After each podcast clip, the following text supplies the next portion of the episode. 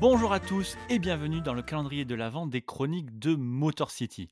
Tous les jours en attendant Noël, on vous propose un format court en vous conseillant un match des Pistons que vous devez absolument voir. Et aujourd'hui, je me suis encore une nouvelle fois très bien entouré, puisque vous en avez l'habitude, chaque jour, c'est une personnalité de la sphère NBA en France qui viendra nous faire l'honneur de choisir son match et d'en parler avec moi. Et pour ce 19 décembre, je suis très heureux d'accueillir un homme de terrain, un vrai.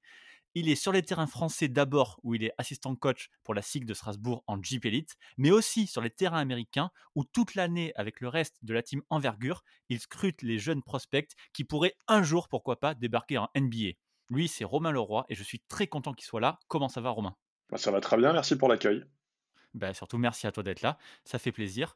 Et toi, donc, du coup, pour ce calendrier de l'Avent, tu as choisi de nous parler d'un match spécial puisque tu vas nous parler du All-Star Game 1984. C'est un match qui s'est joué le 29 janvier 1984. Romain, est-ce que tu peux nous expliquer pourquoi tu as choisi ce match? Bah, J'ai choisi ce match parce que, bon, enfin, moi, je, suis, comment dire, je suis fan des Pistons depuis bien longtemps et je, trouve, comme, comme les, fans les plus, acharnés de, cette franchise, il en reste quelques-uns, que Bill Ambir a toujours été un petit peu euh, euh, évalué de la mauvaise façon, c'est-à-dire qu'à juste titre, on lui a collé une étiquette de, de joueurs qui, qui, avaient tendance à cogner, à pas forcément, pas forcément, pardon, j'en bafouille, c'est l'émotion jouée très proprement, mais sur All-Star Game 84, qui est, qui en général, euh, le All-Star Game, c'est plutôt un match qui, qui met en valeur les joueurs spectaculaires et un petit peu, un petit peu tout ce qui est spectacle, on va dire, c'est une vitrine.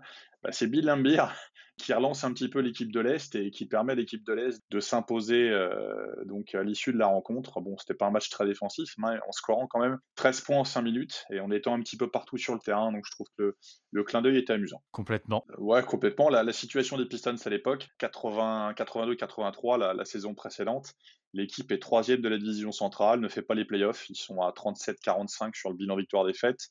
Derrière Milwaukee, Atlanta, mais devant Chicago, une victoire pour, euh, pour la franchise, on le sait, hein, avec la petite rivalité qui s'en est suivie. Euh, l'équipe terminera 83-84, euh, donc la saison suivante, celle du All-Star Game, à 49-33, donc une, progression nette de, de 12 rencontres, hein. deuxième de la, division, centrale, pardon, et donc cette, montée en régime qui est déjà sous l'impulsion de Chuck Daly et, donc de l'architecte McCloskey dans les bureaux.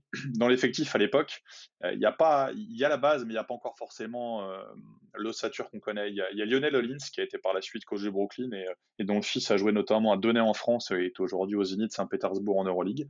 Il y a Cliff Livingston qui est, passé à Chicago par la suite et qui a été, champion avec les Bulls. Mais bon, il y a surtout Vinnie Johnson qui est déjà là, Bill Lambier et donc Isaiah Thomas.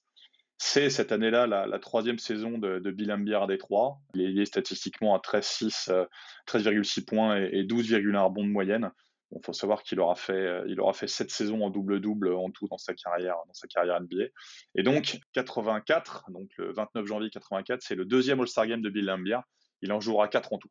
Le match en lui-même, trois Pistons dans l'équipe, c'est arrivé, me semble-t-il. Euh, tu, tu, es la référence sur le sujet, mais deux fois dans deux fois dans l'histoire. C'est ça, hein, c'est bien trois, c'est ça. Les trois joueurs en question, c'est donc Isaiah Thomas, qui terminera MVP du match, euh, Bill Ambir, puisqu'on va parler de lui, et Kili Tripuka, qui, aura ensuite, euh, qui portera ensuite le maillot de Charlotte et qui fera un passage euh, qui, qui, est resté légendaire à bien des égards sous le maillot du CSP Limoges. voilà, on fera pas l'histoire de ce côté-là. Donc, pour contextualiser un petit peu, quatrième quart-temps, euh, L'Est est doucement dominé par la, conférence Ouest, hein, donc les joueurs sur le terrain, on fait une petite parenthèse pour rappeler le, casting quand même assez énorme à l'époque, donc Paddy Johnson pour l'Ouest, George Gervin, Alex English, Adrian Dantley, qui, est passé par les trois par la suite, Carmelo Jabbar sur le poste 5, sur, le, sur les joueurs remplaçants côté, euh, côté Ouest, Mark Aguirre, donc encore un, futur Pistons qui traîne, par là, Ralph Sampson, Jim Paxson, qui, est numéro 5 avec une, une fabuleuse moustache, euh, Jack Sigma,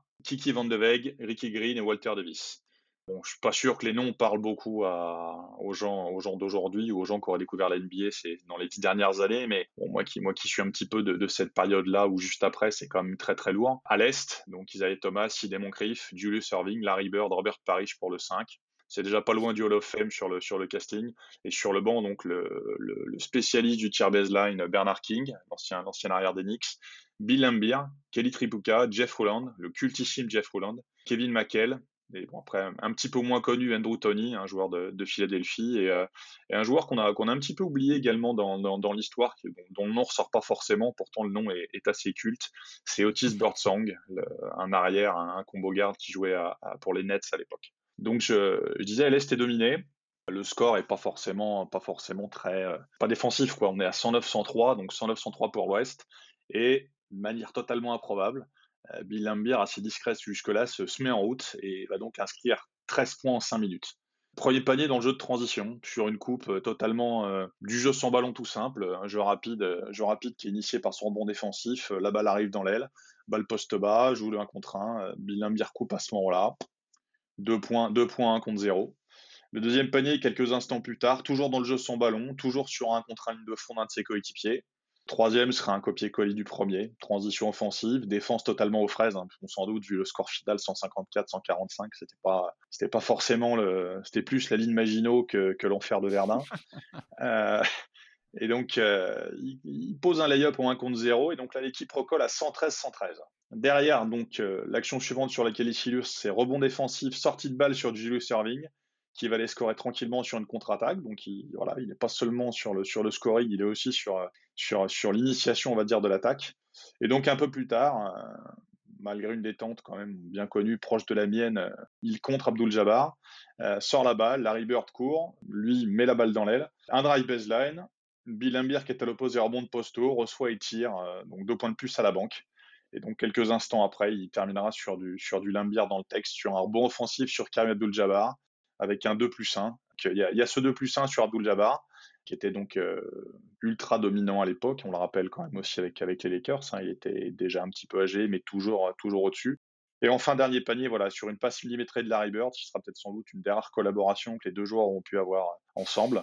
Et là, le, le, score est à, à 124-117 et, euh, et l'Est a pris, a pris l'avantage de manière quasi définitive sur ce match. Il faut savoir que l'action qui a suivi cette, cette, remise en jeu ligne de fond et cette passe limitée de Larry Bird, ça aurait été un petit flopping euh, de, de Limbière sur Jabbar qui lui fait une clé de bras euh, sur une défense de post-up euh, avant de, avant de tomber par terre et, et malheureusement de, de, que la faute soit sifflée sur lui. Du grand Bill Lambier et c'était assez extraordinaire de savoir ça. Est-ce que tu peux nous dire qui a été élu MVP de ce match? Bien sûr, c'est Isaiah Thomas. J'ai plus la ligne de stats en tête, je vais vérifier tout de suite. Je l'ai si tu veux. 21 points à 9 sur 17 et surtout 15 passes décisives. C'était le gros duel euh, Isaiah Thomas et Magic Johnson qui, qui sont rendus coup pour coup avec Magic à quand même à 22 passes. Et si je te pose la question, déjà c'est parce que c'est le premier titre de MVP du All-Star Game d'Isaiah Thomas et surtout parce qu'il y a Julius Serving qui était peut-être le joueur phare de cette époque-là, on va dire, peut-être sur la fin, mais quand même, qui finit lui à 34 points par contre. Il y avait peut-être match entre les deux. Il pouvait y avoir match entre les deux. Après, bon, c'est toujours pareil. Là, les All-Star Games, c'est souvent des, des passages de flambeau et des, euh, et des, des, symboliques aussi. Et je pense que là, bon, là, la NBA s'était trouvé peut-être un, un, nouveau visage dans la personne d'Edia Thomas, qui a comme fait quasiment toutes les, toutes les All-NBA teams sur le début des années 80 jusqu'à vraiment l'avènement de, de, Michael Jordan et, et, la montée en régime des Bulls. Donc, euh, effectivement, on aurait pu, on aurait pu donner, donner le titre à Irving sur la, l'ensemble de son œuvre. Mais là où tu as raison, c'est vrai, c'est que la NBA a, beaucoup mis en avant euh, Isaiah Thomas au début des années 80 et tous les honneurs qu'il a justement, c'est MVP de All-Star Game, il les a en 84, en 86 et après plus rien du tout parce qu'après les Pistons sont rangés dans la case Bad Boys et du coup on veut plus du tout les mettre en avant, il y a plus de All NBA Team, il y a plus rien du tout. Et tu l'as dit d'ailleurs toi-même, euh, les Pistons de 84, c'est pas les Bad Boys, c'est une équipe qui qui court, qui attaque beaucoup, qui marque plein de paniers et qui défend pas du tout en fait. C'est un petit peu dans la, dans, la plus pure tradition de l'époque, puisque le, le, jeu défensif est venu petit à petit et, et c'est imposé. Détroit, Chicago sont des équipes qui ont été championnes sur euh, principalement les aspects défensifs, puisque de toute façon, en NBA, très souvent, euh, les, les, franchises, dans leur construction, copient un petit peu ce qui marche. C'est l'époque des Lakers, c'est l'époque du Showtime. De l'autre côté, à l'Est, euh, Boston, c'est une très belle machine qui joue des deux côtés du terrain, mais qui a surtout une puissance de feu complètement hallucinante avec, euh, avec les joueurs de l'époque. C'est voilà, c'est la, la, priorité n'est pas vraiment de défendre, on va dire, dans, dans, dans ces années-là. Et est-ce que tu sais que notre héros Bill Laimbeer ne devait normalement pas jouer ce match-là? Il remplace un joueur blessé. Moses Malone qui avait eu le plus grand nombre de votes de toute la NBA. À l'époque-là et qui est du coup blessé et qui est remplacé par Bill Embiid qui peut justement nous faire le petit, le petit moment de gloire que tu nous racontes aujourd'hui. Moses Malone qui était une force, une, sorte de, force de la nature déjà, puis une sorte de, Kevin Willis avant l'heure, puisqu'il a joué sur, sur 20 saisons. Faut se rendre compte un petit peu du, comment dire, du, monstre que ça représente. Il doit avoir, je crois, quelque chose pas loin de 1500 matchs NBA. NBA et ABA, il a joué sur les deux ligues. Il doit avoir entre 1004 et 1500 matchs, quelque chose comme ça. C'est la, la stat est, faramineuse. Il a, vraiment joué sur 20 ans, euh, littéralement.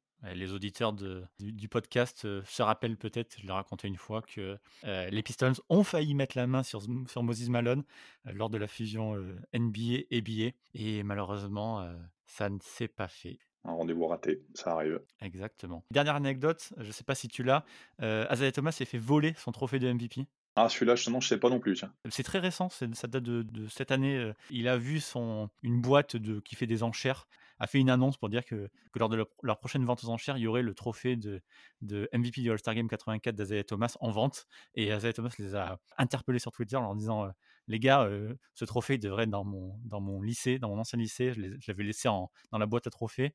Et si vous l'avez entre vos mains, c'est qu'on on me l'a volé. Et effectivement, après enquête, on s'est rendu compte que quelqu'un l'avait volé et l'avait filé à la, à la société d'enchères pour que ça soit vendu. Et donc, bon, heureusement, il l'a il récupéré, tout va bien. Ça m'avait échappé, tu vois, belle, belle anecdote. Quand tu m'as dit que tu choisissais ce match, j'ai fait un petit peu mes recherches. Et je connaissais, déjà connaissais pas non plus. Pourtant, j'avais consacré un podcast au All-Star Game euh, récemment et j'avais pas cette anecdote-là et je l'ai trouvé, je l'ai trouvé récemment. Donc ça, ça m'a fait marrer. Le petit plus. Exactement. Merci beaucoup, Romain. C'était très sympa de... que tu nous racontes ce match-là. Merci. Avec plaisir. Dis-nous où est-ce que les gens, je l'ai dit un peu en intro, mais où est-ce que les gens peuvent te retrouver, t'écouter, etc., etc. M'écouter sur le podcast Envergure, hein, donc alors le compte Twitter, je ne l'ai plus en tête, ça doit être at envergure pod avec un underscore, je crois, envergure underscore pod, quelque chose comme ça, mais bon, je pense que ça se trouve assez facilement. Me retrouver sur Twitter aussi, j'y suis, j'y suis aussi. Puis bah si, si par hasard, si par hasard le public, euh, le public a nouveau accès au, match de Jeep Elite dans les salles de Jeep Elite euh, quand la Six Strasbourg est en tournée, en tournée près de chez vous, comme les Beatles. Merci beaucoup. Merci à toi. Continuez votre très bon boulot avec la team Envergure. C'est toujours un régal pour nous qui, qui sommes plus spécialisés NBA et qui, et qui voulons connaître les prospects. Ça vaut mieux vous écouter, vous, que des gens qui disent n'importe quoi après avoir vu deux vidéos. Donc, merci aussi pour ça. Merci à vous. Donc, merci beaucoup. Et pour tout le monde, je vous souhaite une bonne journée et je vous dis à demain pour la suite du calendrier de l'Avent. Bye.